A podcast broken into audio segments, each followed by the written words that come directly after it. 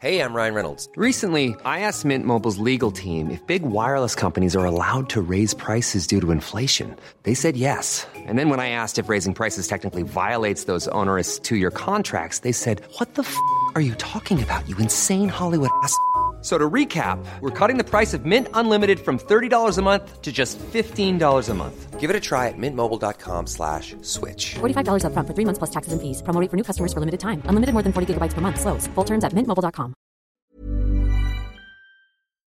Hello, Chris Evans here, and welcome back to the Best of the Breakfast Show podcast with Sky. What a week it's been coming up on the show. Acting sensation Paapa Essiedu spills the beans on his brand new, brilliant Sky Max drama, The Lazarus Project. The wonderfully talented Tom Walker graces us with his musical brilliance live from the top of the tower. Exceptional actor Robert Glenister gives us the full insight into his gripping new BBC One thriller, Sherwood. Awesome author Charlie P. Brooks turns the pages of his newest children's book, the third instalment of the super secret diary of Holly Hopkinson. Just a touch of utter chaos. All of that and so much more to come. So, Ginger Jack, pray tell, who's first? If treading the boards and starring in the best TV shows wasn't enough, this next guest can now turn back time. Starring in Sky Max's new sci fi thriller, The Lazarus Project. The Lazarus Project. The Lazarus Project. Wow, that, that was weird. Did you hear that too? Who might have the answers? It's Paapa Essie! Paapa, congratulations. What a program. This is, I know you didn't write it, you didn't direct it, but you're in it, and uh, you and your fellow cast members smash it. The Lazarus Project. How the heck do you sum this one up? Oh, it's hard. It's hard. Um, yeah, it's brilliant. It's a kind of like sci-fi thriller, time travel, all of the above type show um, with emotional heart. Um, but yeah, we had an amazing time making it, and it's really exciting that it's out there now. It is out there now. The Lazarus Project airing Thursdays, 9 pm on Sky Max. But of course, if you're into instant gratification, all episodes available now on Sky Max and Now TV. Now, Paapa, you, I've told you this off the air. We've all told you, we've shared with you off the air. We get sent a load of stuff that we have to watch. We have no choice. Sometimes it's all right, sometimes it's amazing, sometimes it's best just to talk about the catering when the guests come in. But this is off the charts, mate. Oh, sweet man! What did you like about Oh, it? Oh, everything. Loved it. Didn't know where it was going. It had a bit of spooks in there, had a bit of Doctor Who in there. Yeah, yeah. It was funny. It was sexy. You know, it was relevant. You know, it had a bit of uh, Groundhog Day going on as well. Yeah, yeah. And I thought all the performances were really sort of, they were really edgy. Do you know what I mean? They're quite punk. Everybody punks it up. Mm. So there's an interaction between all the characters, but in a way, they're sort of monologuing. You know what I mean by that? Yeah. Well, it was mad. We were shoot we, we were shooting it shooting it in the height of lockdown. So we, we shot this like January last year. So um, we weren't allowed to talk to anybody else outside. So the cast became super super tight and close, and I think that's what gives it that edge. Well, it's, and that's how it is, isn't it? That's that's how the Lazarus Project sort of um, massive go about their business. So I suppose it le- the situation in real life lent itself to what you needed to achieve. So your character lives in the real world, yeah. Yes. And then he finds out something's going on. Yes. Okay. Uh, can you? How much do you want to say about that? I don't know how much I'm allowed to say, but I mean, like, uh, in in the kind of first 15, 20 minutes, yeah, my character is called George, who's a very, very normal kind of everyman type character. He's an app developer, nothing extraordinary about. He's very likable, though. I hope he's likable. Yeah, he's likeable. but he's just going about his daily life, you know. Um, and um, but stuff start. Uh, he- he has a great time for about six months, and then he wakes up six months back on the first of July again, Right. and everything goes wrong. And then he bumps into um, a woman called Archie, who tells her, "If this happens again, come to this location, and I'll explain what, what what's going on." So it does happen again. He wakes up again on that first of July, um, and he and and he meets this woman Archie, who who tells her tells him that he's a mutant and that he's got this genetic mutation, which means that every time time every time that time gets turned back, he's one of zero point zero zero zero zero one percent of the population that actually clocks it, and that means he gets invited into this kind of top secret international uh, organization that's uh, meant to stop extinction level events from ha- taking place. Yeah, and then you take into this pl- this building, which is sort of effectively the time machine. It is and it isn't the time machine. It's the place, the place where um, whether the world needs to rewind, those decisions are taken for various reasons. Exactly. We were kind of like quite keen not to focus too much on the time machine aspect effect of it. Exactly. I think the physics wrecks your head, right? Um, so yeah, just accept that. And uh, I mean, what an idea! Because you, you're listening to it as describing it now, you may think, well, that's going to take a leap of faith from a viewing point of view, but it really doesn't. And I don't know how you've achieved that. You go, yeah, this could happen. um, so the the Lazarus Project is brought into effect every time uh, the world is a um, in peril, b has ended. Yes, So- yes, so- and and he said, and they say, oh, it happens all the time. You know, like in 1985, the Cuban Missile Crisis actually goes 60 wrong. odd, that's 1960 odd, yeah, yeah, yeah. In 1980 something, there's uh, a war between Pakistan and India. Nuclear bomb. Nuclear bombs. Yeah. There's a COVID adjacent um, thing that happens like a year ago or Yeah. something like that. So like. I think Joe Joe Barton, who's the writer, said that he was in talks with um, an ex-military guy who says that we're always on the edge of World War Three, not to depress people on a Friday morning. Yeah, of course we are. We're, we're on the edge of everything all the time. But, you know, London's on the edge, Manchester's on the edge, New York's on the edge. You know, I can't believe there aren't more sort of gridlock situations in the Yeah. major cities of the world Yeah. because it, it doesn't make any sense. You know, this whole growth, you know, we must continue to grow. Well, in one way, maybe, yes, but in another way, no. Yeah, yeah, yeah. Enough already. Let's look after ourselves now. you know, right? chaos, man. um, it, I lo- there's a lovely moment when George says, "Well, hang on a minute, you know, hang on a minute, you know, w- w- with the virus because it's very, you know, it's COVID nineteen, but they call it something twenty two, don't they, in your program? You, you know, we, we came up, we, we came up with the with the vaccine." And then, how do you think we did that? in nine press months. press pause button. You go, oh, I get that. And that for me, I thought, oh, that really weirded me out that bit. Um, so your app creating everyman, George, Yeah.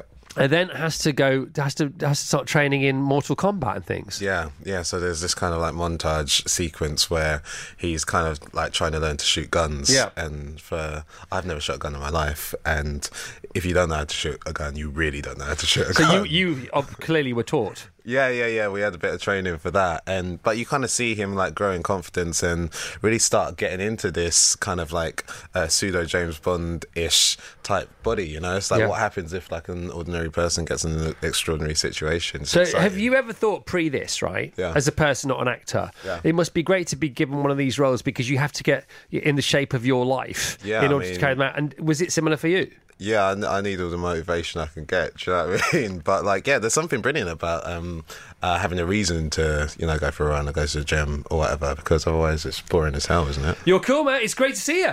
It's great, great to see to you. be here. And what are you doing What, again. Are you working? Are you working? Are You doing other stuff? I know you just came off the stage, didn't you? Um, down on the South Bank. yeah, I was doing the play at the Old Vic earlier in the year with Lenny James. He you know came, him? he came in to talk about it. Oh, did he? Yeah, he said it was awesome. Yeah, he said, he said you were particularly awesome. He's a good boy, Lenny. He's a good boy. But yeah, I've been I've, I've been working a couple of other things this this summer. But yeah, mainly looking forward to Glastonbury next week. If I'm honest, That's something you can see, bit isn't it? um, Paul McCartney Saturday night. Whoa. Yes, yeah. You're not going to be there. Happy birthday. Well, no, that you're there. If you can get me in, plus Okay, one. I'll, I'll stick you in the back of my rucksack. Love it. Love it. Uh, great to meet you. Lovely to meet you, mate. Say it again, Paapa S. You do. Starring in the Lazarus Project. Sky Max. All episodes available now. The best of the Chris Evans Breakfast Show with Sky. Virgin Radio. All right, Tom. Hello. Oh, well done, pal. Oh, thank you. This is so good, man. It's so good. And thanks to Pete as well, smashing on the keyboards there.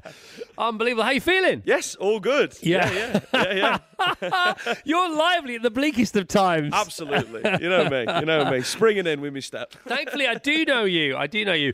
So there's all this talk about the second album. Yes. And what it might be called. What about Tom's second album? It's a beautiful title. It's not going to happen. though? Absolutely stunning. Uh, I don't know if I'll be able to beat it. To be fair, Um, do you have a few titles in mind? uh, I'm gonna be. I'm gonna call it what we're made of. Yeah. That's what the album's called. All right. Yeah, yeah. And when and how and where? Uh, I think the end of the year. I'm not too sure. Uh, we've I've got about at least seventy percent of it done, but I'm, right. I'm still writing. You know, you only kind of get like uh, one chance to put out your second album, and uh, I want to make sure it's right. So I'm not really in any rush. I'm just putting out singles in the meantime, which is cool. Yeah, which is what you know what uh, used to happen back in the day. So the Beatles used to do two albums a year, four uh, singles a year, not on albums and EPs and things like that. And why the heck not? Yeah. because it's it's not dissimilar now. Bizarrely, um, the way songs and music is consumed from the 60s, it's actually more similar than it ever has been Right. because it's more accessible and it's more immediate. And even though you don't buy the physical thing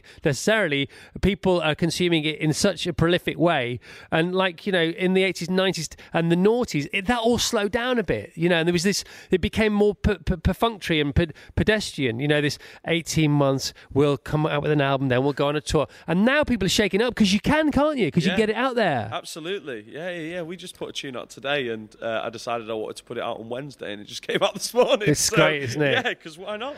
I love it. Is that serotonin? Uh, no, no, that's another tune. Uh, it's called Number Ten. It just came out today. Um, so yeah, Wow. yeah. No it was a bit of a last minute thing. Like I looked on Spotify this morning, the album artwork wasn't even on there. It was a black square. I was, go- but I was going to, you know, if you think about the way the world is, and, you know, and, and there are a lot of people in in it's the creative industries, whether it's movies or TV or music or whatever it may be, they're they're tearing up the rule book, you know, and you have to. I think you have to have the respect.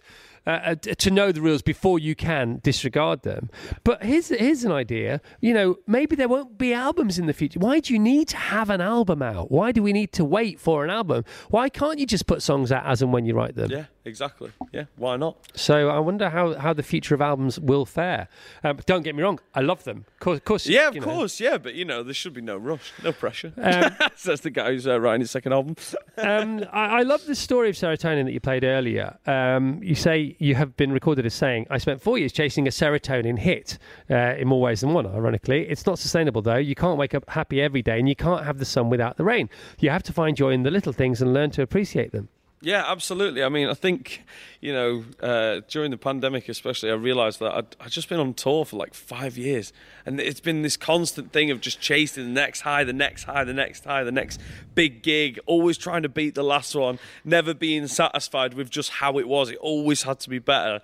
And then I just realised, you know, over the pandemic, Jesus, like, I've, I'm so lucky to have the people I've got in my life, and I need to appreciate that a little bit more. Can't always be going around chasing this uh, unsustainable thing. But you also, like night must follow day always, night never follows night, day never follows day.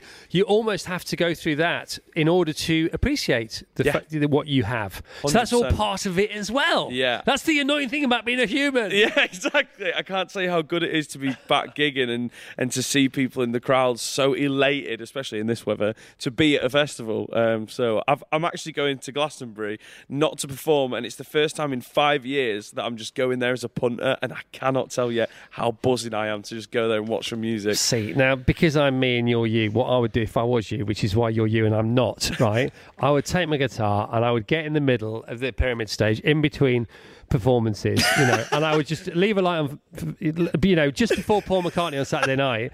And that, I mean, how viral would that go? If you dared to do that, right? If you somehow get yourself in the middle of all those people in front of the pyramid stage just before Paul McCartney's birthday concert. Yeah, He's, yeah. Eight, he's 80 tomorrow. Oh, well, happy birthday to him. and he played a three hour gig a couple of days ago with no breaks. Three hours. He's 80 Wow, years old. That's nuts. So they're all waiting for you know, and there's always that lull, isn't there? Um, Yeah. th- that calm before the storm for the headliner. Billie Eilish on Friday, and then you got Kendrick on Sunday, and you got uh, Paul McCartney on Saturday. Yeah. But if you're in the middle of the crowd, right, and you just leave a line, and everybody, I mean, that's going to go mad, and also people would love it. That's what I would do if I was you, which is why I'm not you. I think I might just go out mid set, you know what I mean? Really, really take on the challenge. Hey, Paul, need a hand? Yeah, yeah. Uh, so March, you, you played eight gigs in March, up close and personal, sold Yeah. out. I bet that was ace, wasn't it? Oh, it was awesome. It was kind of stripped back venue, so between like three and six hundred cap, which was really, really nice. Something we've not done in a very long time. but again, revisiting the beginning. Yeah, exactly. And you know, it was mad. They all sold out in about a minute and a half, which Yeah. was just crazy because we hadn't toured for so long. But it was so beautiful, and it was amazing to get back up to Scotland because I hadn't been there in a long time to play. And yeah, it was it was a beautiful tour. And nice to play a load of new material as well. Well, you know, alluding to what you're referencing what you were talking about before, it's important to smell the roses. But when you play gigs like that, you can actually smell the audience. Yeah, absolutely. yeah, you can see the sweat dripping off the roof of the venue. Oh, listen, it's so nice to see you. You're just such a positive, fantastic energy to have around. It's so cool, man. Pleasure to be here. Thanks for having me on. You're always welcome. Pete, you're always welcome too, mate. Um, Tom is par- partnering with mental health charity Mind on a series of events around the country to raise awareness of the mental health crisis. Good for you. Excellent work. And I've been sent a picture of a Mind collaboration bench. Yes. Tell me about that. So we're we're teaming up with Mind, and they're gonna build a bunch of benches to encourage people to have an open dialogue about mental health, and they're going to be dotting these all around the country. And so I'm basically going to do the grand opening of these benches, and I'm going to go and do a performance or do a podcast or just chat to some people, all to raise awareness for Mind Charity. Aren't some wonderful people up to wonderful things? Absolutely. Including yourself, Tom. I still think Tom's second album is a cracking title. um, just, you know, I won't push it anymore. I'll submit it to the label. Yeah. We'll see what we get No, back. I- I'm sensing a, a big fat no. Tom, Cheers. Pete, thanks for being here. Thank you. You're awesome. The best of the Chris Evans Breakfast Show with Sky. Virgin Radio. From creative con men to ice cool inspectors, this next guest wardrobe must be huge as he's definitely been there and got all the t shirts. Starring in BBC One's new drama Sherwood, which begins tonight, there really is no one pleasanter. Please say hello to Robert Glenister! Yay! Good morning, Rob. I like that. we like Jack. Yeah. How are you, Rob? I'm good, thanks. Great Very to good. see you. Yeah, Great to see you, man. And you. Oh my goodness me! This program of yours, Oh. uh, BBC One tonight, 9 p.m. Uh, it's so compelling. It's so chilling, and it's a true story. Well, it's inspired by a true story. Right. It's inspired by um, two killings that happened in a small Nottinghamshire mining village back in 2004. Um, and both uh, perpetrators disappeared into Sherwood Forest, couldn't be found. Nottinghamshire police couldn't find them, enlisted the help of other police forces, including the Met.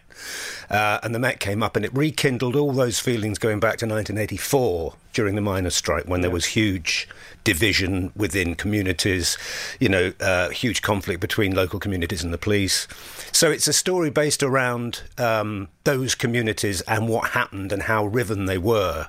Um, during that time, and it sort of rekindles um, terrible sort of um, recrimination and betrayal within families, within communities. So it's it's not it's not it's not a it's not a who done it. It's a sort of why done it. Yeah, uh, it's beautifully put together, beautifully Thanks. composed. I mean, what a cast as well. Just just give a, a few of your your fellow I'm actors a shout out. out now, aren't I? But Don't worry, trouble. I I have them all here. in Okay, case here we you go. do. Okay, okay. David Morrissey, Lesley Yes. Manville, Yes. Joanne Froggatt, Yes. Claire Rushbrook, uh, Kevin Doyle, Philip Jackson, Stephen Tompkinson, You're Claire very Rushbrook, well. uh, Lorraine Ashford, Lorraine, yeah. Lorraine, Yeah. Lorraine Perry. Yeah, I mean, I mean, it's. I think because James is such a hugely respected writer.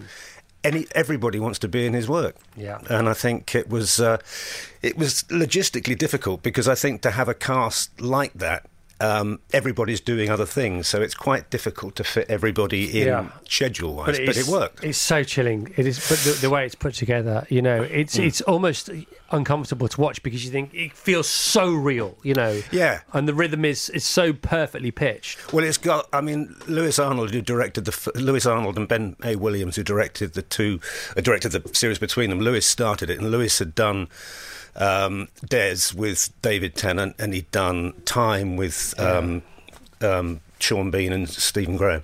So I mean, he's I mean he's he's he's he's extraordinary, really, and he is one of those directors who has a has a vision, but and and I think he just gets the best out of everybody. Yeah. Because you know, drama, dr- dramatization is a magnification of what happened Hmm. or what could happen, um, or what's imagined to happen, I suppose. Hmm. Um, and in that, you can lose reality or, or the realness rather than reality. But he doesn't, and that's his genius. No, exactly, and I think that, and I think that the other, the other thing is, is that there are so many people in it, and everybody gets a fair crack of the whip. Yeah. It's, he, he's brilliant at integrating everything, Yeah. and also he doesn't take sides. He's not saying the strikers were bad and the, the those that continue to work are good. He has empathy and compassion for for both sides because that was the environment in which he grew Yeah, up. It's, it's subjective, not objective. Absolutely. Uh, brilliant, brilliant. All right, we'll get back to that in a bit, right? Yeah, Because that's what you're doing right now. Let's can we wind the clock all the way back, right? Yes. So that, this is your latest thing on the telly. By the way, you're working around the corner. We'll talk about that in a moment All or right, two. yeah, yeah. The most delayed theatrical production in the history of the world, which is hilarious. but did you play the replacement drummer in a Beatles thing? Yeah, I did. So, did, so tell me about that. Was that I like went- in the seventies it or was something? Back in the, I think it was late seventies, early eighties. What what I, was it went, that? It was called The Birth of the Beatles, and Right. it was this American biopic of how the Beatles happened. And I went up for George Harrison. Right. I think. Yeah, I went up for George Harrison. Where? Where were you? Where did this happen? it was in London. It was in Greenpool. But for, for America. for American telly, yeah, okay. and I think they were. It's it's on pretty much at about three o'clock every New Year's Eve morning, uh, every New Year's Day Gotta morning after New Year's Eve. Um, anyway, I didn't get George Harrison, but that, but because I play the drums, they said, "Would you want to play a character called Johnny Cass, of Johnny Cass and the Casanovas, who stood in for Ringo?" When the Beatles were auditioning for Larry Parnes, and I had one line as a Liverpudlian, this this character, I had one line when they're looking for a drummer, and I had to say, "I'll sub if you like."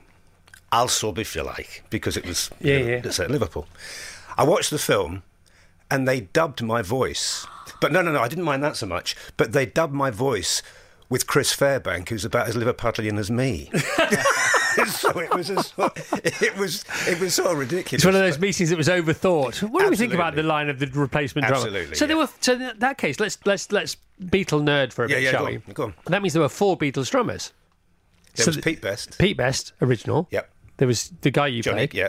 And there was Ringo. Well, I think this the guy I played only did an audition because they hadn't got a drummer when they were auditioning. So I don't think he was ever a member of the band Because, because I think was it Mike Nichols who filled in for Ringo when they went to Australia. I can't remember. I think his name was Mike Nichols or Jimmy Nichol. I can't remember. Well, in tra- on this film, Pete Best was the advisor. No so he was around a lot. Did yeah. you? So you met him? Yeah. You talked to him. It was delightful. So that was your first, one of your first big gigs. Well, I suppose so. It didn't feel like it at the time because I had one line and played one song. Yeah, but hang on. Play, playing the, a, it playing a it drummer. with It doesn't matter which drummer. No, a it drummer and the doesn't. Beatles for American telly. Exactly. Yeah. Pretty cool, man. Yeah, yeah, it was. Robert Glenister and lots of other amazing, great British actors on your telly tonight in Sherwood. Begins tonight 9 pm on BBC One. Thank you, Robert. Pleasure. Good Thank to you, see you. Sinead. Well done on her Thank debut on the you. show. Um, Vassos and the team have a great Monday. Ta-da! The best of the Chris Evans Breakfast Show with Sky. Virgin Radio. Writing an award winning children's book will be nay bother for this former horse trainer. His latest book, The Super Secret Diary of Holly Hopkins, just a touch of utter chaos, is out now. He's a man of many talents and very good at writing books. But will this one impress his daughter? Please welcome Charlie P. Bray! Good morning, Charlie. Good morning. Welcome back. How are you? Great, great. So, the third and final, for sure or not? Uh, it's a trilogy, so who's to say? I mean, there probably could be a fourth if the world clamours for it. Well, uh, the Horn household are pretty much clamouring, aren't they? Absolutely. When we walked into the kitchen yesterday evening and Barney saw the latest book on the kitchen table, his reaction was an absolutely natural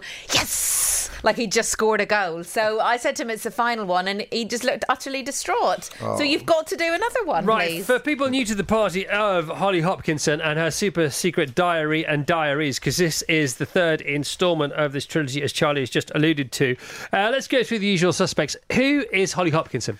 Holly Hopkinson is a 10 year old girl, and uh, her doofus dad loses his job in London, and they all have to move to a.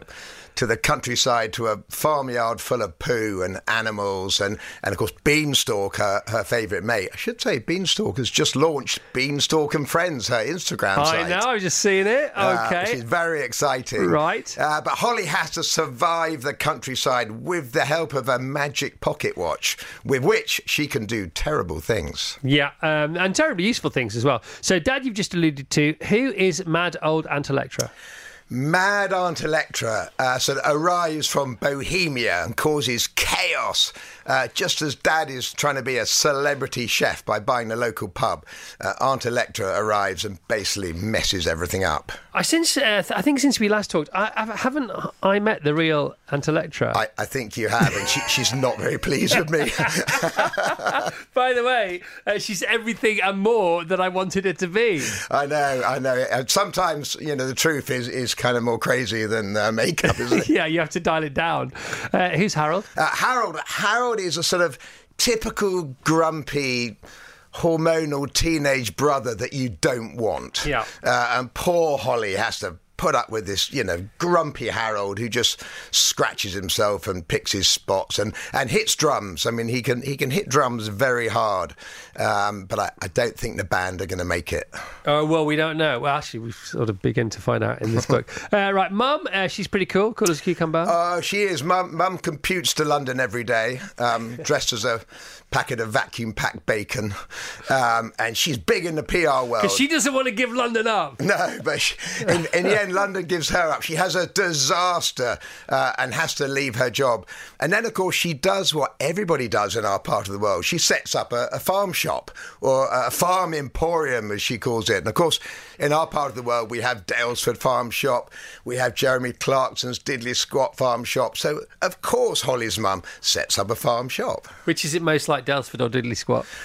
It's it's a it's it would be a bit rude to either of them to say it was like either of theirs because Mum's farm shop, you know, just has quite a lot of rotting See, vegetables. I haven't been to Diddley Squat. I have been to Daylesford. What's Diddley Squat like? Well, Diddley Squat, I eat my breakfast every morning from ingredients from Diddley Squat Farm Shop.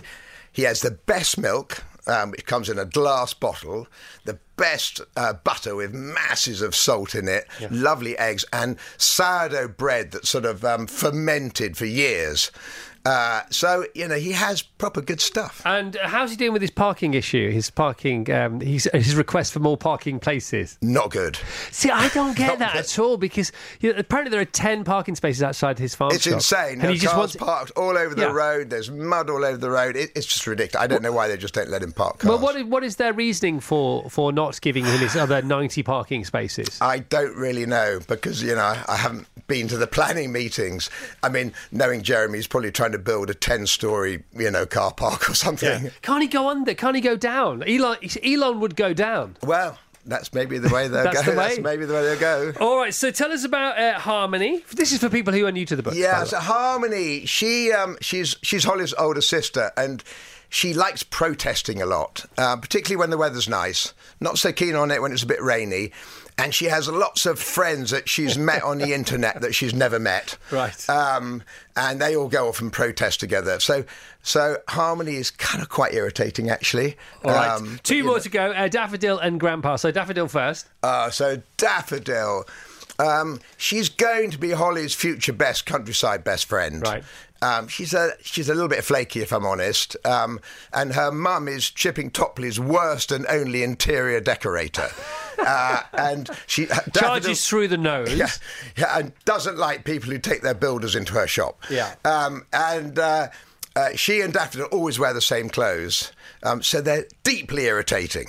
Um, but uh, you know, Daffodil does sort of come good in the end. Uh, Grandpa, we love now.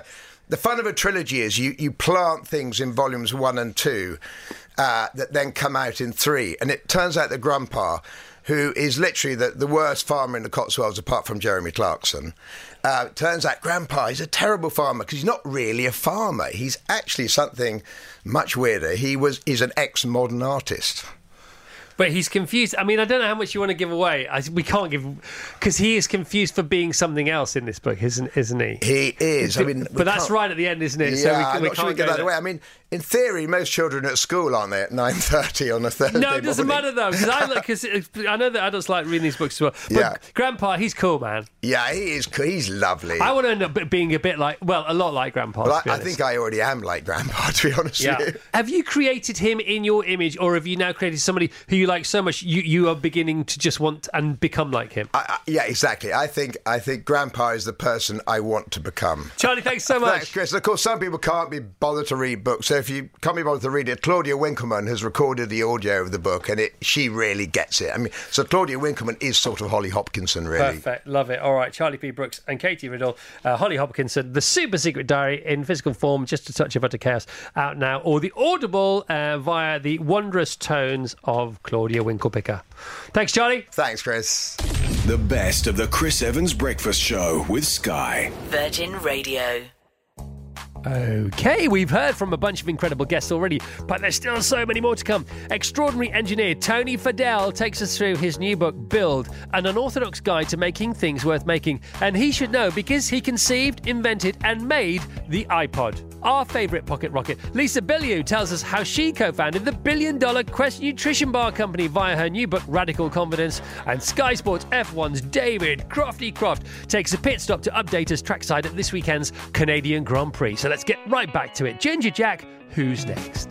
Needing a wee kick up the behind? Well, this powerhouse of a guess is going to take absolutely no beep and is certainly going to fill your boots. Her new book, Radical Confidence, is out now. Phew! I'm already feeling pumped. How about you? Here to help you own your own life is Lisa Bilyeu! All right, Lisa. What up? That is like the most epic intro. Can I just take you with me? Yeah. You can. I should have bought a bigger suitcase. Yeah, and we'll pay for it, all his transport. Uh, how are you, Lisa? I'm good. Chris, this is so surreal for me. Tell us why. Come on. Oh, come on. I grew up listening to you. You oh my goodness me! Because so you you're based in LA now. Uh, you married an American chap. Uh, you've been there for a long, long time. Obviously, you have family here, big connection here. You went to university here, and I bre- believe Marie Forleo said you've got to get on this show. Is that right? Oh, man, she's a good friend of mine. Yeah, absolutely. Okay, well, this book is fantastic. Radical Confidence 10 No BS Lessons on Becoming the Hero of Your Own Life by the lady in front of us now, Lisa Bilyeu. Tell us all, first of all, engage people with, with this, this amazing company that you and your hubby and his pals co founded. It's a protein bar company. It's, it's these little bars um, that started off in your kitchen. You started, you were, you were the packing department of one, and then it, you went on to sell the company for uh, like a gazillion dollars. Just tell us about that, first of all. Yeah, absolutely. So I was a very traditional Greek wife for eight years, and I was supporting my husband, putting clothes out for him, cooking for him, and then he, him and his business partners had a crazy idea to start a protein bar company. And as a really traditional Greek wife, I was like, "Oh, babe, how can I help you? I'll support you. Of course, I can ship a couple of boxes. That shouldn't be too difficult." What I didn't realize is that the company would grow at fifty-seven thousand percent, and so that literally takes you from shipping bars one day to a year later. You're just growing so quickly. You have a, your own facility, and so each every step of the way, I had zero idea what I was doing. I was completely clueless. But our house was up for collateral. So in those moments where it's like you don't know what you're doing, you've got the obstacle, that voice in your head is saying, "Stop doing it. You don't know what you're doing. You're no good." Like that negative voice. I didn't have the luxury to listen. I just had to keep moving forward because our house was up for collateral. And so before you know it, I've got a facility of 10,000 square feet, 40 employees underneath me, and I'm just learning every step of the way. Uh, the chapters are fantastic. So there are 10. You say there are 10, but there are 11 in the end, aren't there? There's a, there's a bonus 11. There's a the end. bonus, yeah. Okay. Uh, making your mind up and making up your mindset. Now, Yeah. your, your hubby was very early on this bus, wasn't he? Yeah. Uh, and uh, tell us about you and mindset. Mindset's so important, I think. And also, if you have the right mindset um, in the beginning, it makes so many decisions for you. You don't have to then exhaust yourself wondering whether to turn left or right. Yeah, exactly. So, fixed mindset is the person that says, I can't do that, that's impossible. Now, what happens is that echoes your actions. So, if you think something's not possible, guess what? You're not going to even give it a shot. But if you're the type of person that has a growth mindset, that means who you are today doesn't dictate who the, who you can become. So, for instance, if some if you came to me today and you were like, "All right, Lisa, we want you to do X, Y, and Z," I have no idea how to do that. But you know what, Chris? I will figure it out. And just by changing the idea of something being impossible to "I will figure it out," propels me to take action. And it's that action that then eventually leads to hopefully the dream or the life that you actually want.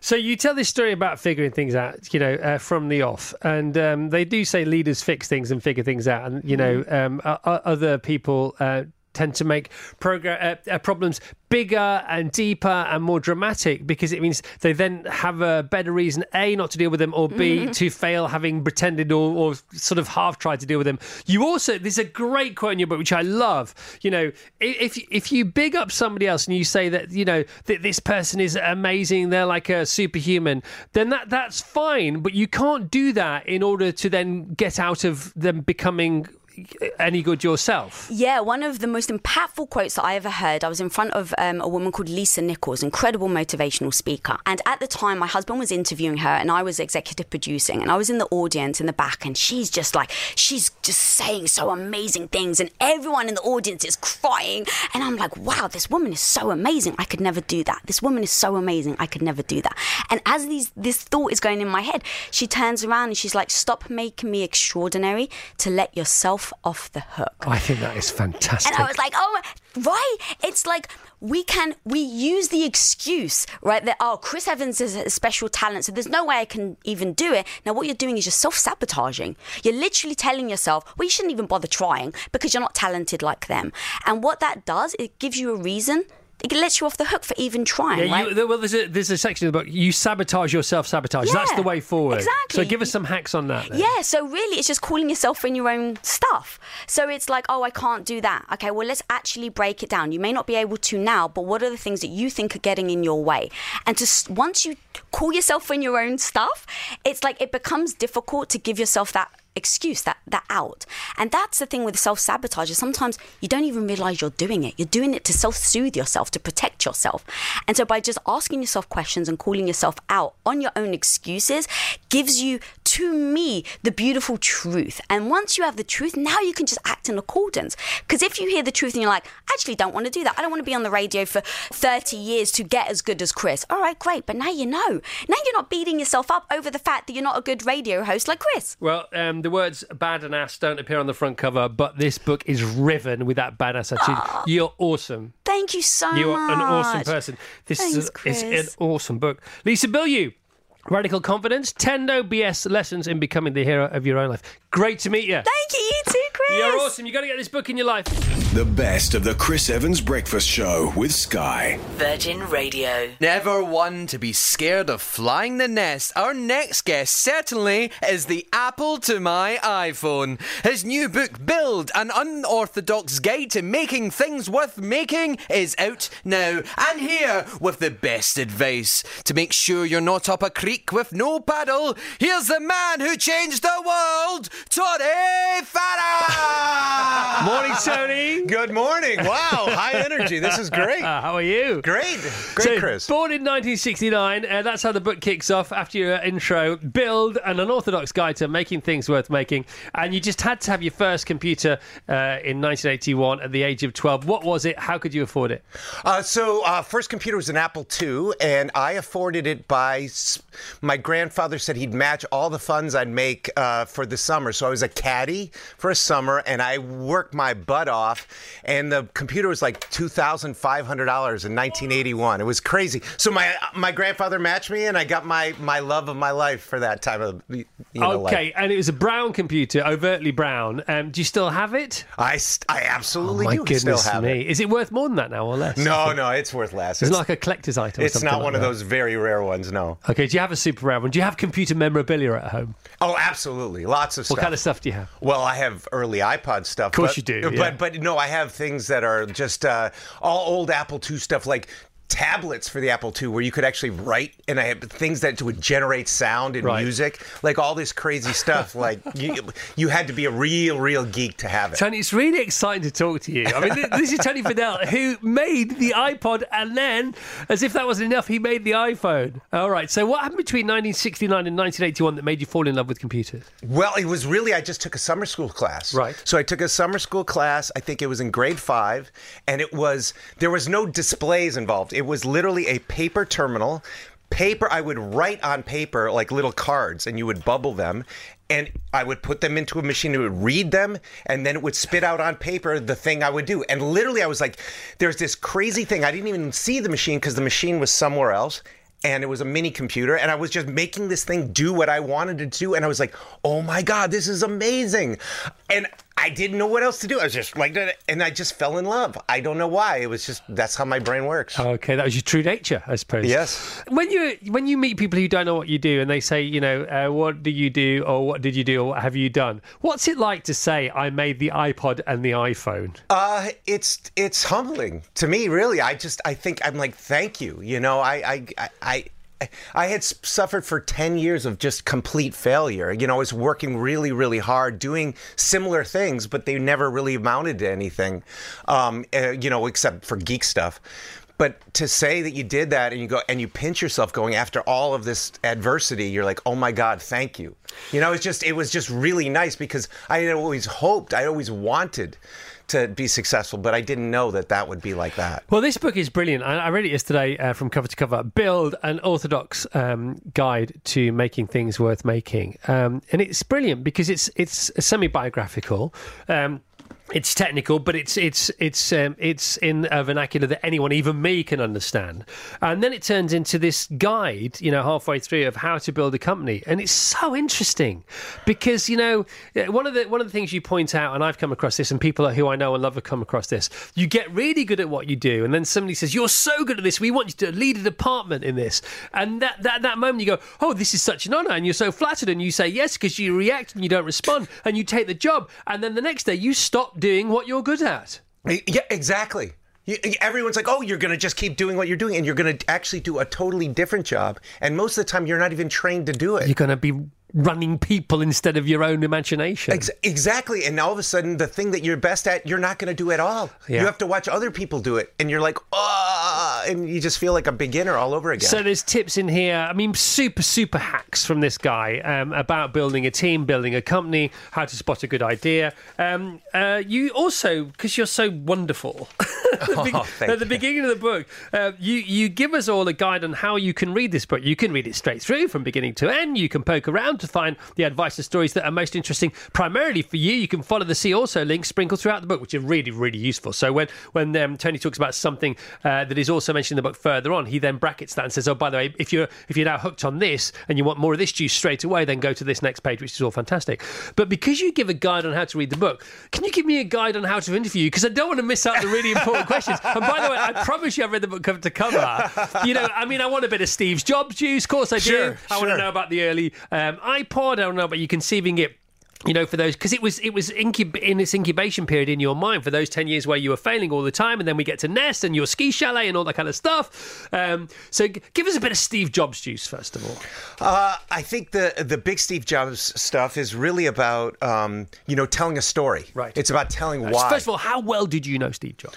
Uh, I worked for him for ten years. I we would talk. He would call on a Sunday morning. You know that kind of thing. So you, know, it was all a professional You really relationship. knew him Yeah. because people look up to him. You worked for him and with him, and you did things for him. And he also one day, you know, he phoned you up to almost beg you not to leave the company as well. So you you had a very close relationship with him. I, a close relationship. You know, he was there, and you know, uh, actually, when we're pregnant, like took me on a walk to help. Uh, you know, say here's what it's about, like to have your first kid, and let me tell you how it changed my life and how I think about. So the human side of Jobs. Yeah, de- definitely. We had the human side, but we had a lot of professional discussions, both fun and some some very heated. But they were really great. Tony, where are you going to next? When are you back in the states and Silicon Valley? And So I live in Paris. So Oh- I'm. oh, you live in Paris? I live in Paris. I've been there six, six, seven years. Actually, that's my inspiration for where I got. I penned up Nest.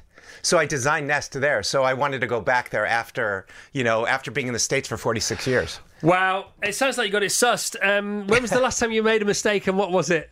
Uh, let's see. Made a mistake. Coming on this show. no, without a doubt. Miss made me make, make mistakes daily. If I don't, if I don't, I'm not learning. All right, mate. Great to meet you. Thanks, Chris. Thank you Um, so much. Tony Fadell, an unorthodox guide to making things worth making. Build is out now, and it is absolutely awesome. The best of the Chris Evans Breakfast Show with Sky. Virgin Radio. Morning, everybody. Happy Friday. It's midnight in Montreal, and it's about time I headed off to bed. But before I do, let's give you a few highlights as to why the Canadian Grand Prix is totally unmissable this weekend. 320,000 race fans expected to come along. It'll be the highest ever attendance for a Canadian Grand Prix, and why not? We haven't been here since 2019, and I think the city, judging by some of the parties that are taking place already, has rather missed the action. Ferrari are missing a lot of the action on a Sunday at the moment. All their best work is happening on a Saturday. Charles Leclerc, four poles in a row, but he's retired from the lead in two of the last three races. And if he gets a fifth pole and doesn't win this weekend, he'll equal Niki Lauda and also Juan Pablo Montoya for having the most consecutive pole positions without taking a victory. The man that's taken advantage, of course, is Max Verstappen, who looked pretty unbeatable once the Ferrari retired in Baku. Verstappen thinks he's got half a chance here this weekend, and so he should on these long straights, which should really, really suit that Red Bull car. We've had a lot of rain on the Thursday. There's a forecast for showers to come on Sunday too. That should spice things up. Uh, we've got Lewis Hamilton, seven 11 wins and six pole positions, racing at a circuit where he holds the record for the most amount of poles and wins. But he'll be hoping his car doesn't bounce around as much as it did in Baku, where he was experiencing a 10G impact on his back every time his car started to bounce up and down. The FIA think that they've put a fix in place to stop some of the teams experiencing the bouncing issues that they're doing at the moment. But we'll see if that comes to fruition uh, by Saturday in FP3 and qualifying too. Certainly, Hamilton and Russell have been experiencing some really bad bouncing. They'll hope that that goes away. They'll hope the Mercedes is competitive. Ferrari will want to be competitive in the race. Latifi and Stroll will love to delight the home fans in their home race. And if we do get a few showers, we should get an awful lot of action and overtaking too. So it's uh, bon nuit, as they say, from me here in Montreal. Don't miss the race this weekend. I certainly can't wait for the lights to go out. The best of the Chris Evans Breakfast Show with Sky. Virgin Radio. Thank you so much for listening to this, the podcast of the Virgin Radio Breakfast Show. Don't forget you can subscribe and get it every week from wherever you get your podcast, and you will never miss the weekly roundup of all the best bits from our Virgin Radio Breakfast Show with Sky.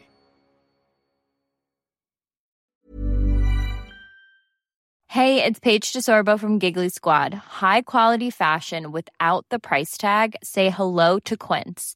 I'm snagging high-end essentials like cozy cashmere sweaters, sleek leather jackets, fine jewelry, and so much more. With Quince being 50 to 80% less than similar brands. And they partner with factories that prioritize safe, ethical, and responsible manufacturing. I love that. Luxury quality within reach. Go to quince.com slash style to get free shipping and 365 day returns on your next order. Quince.com slash style.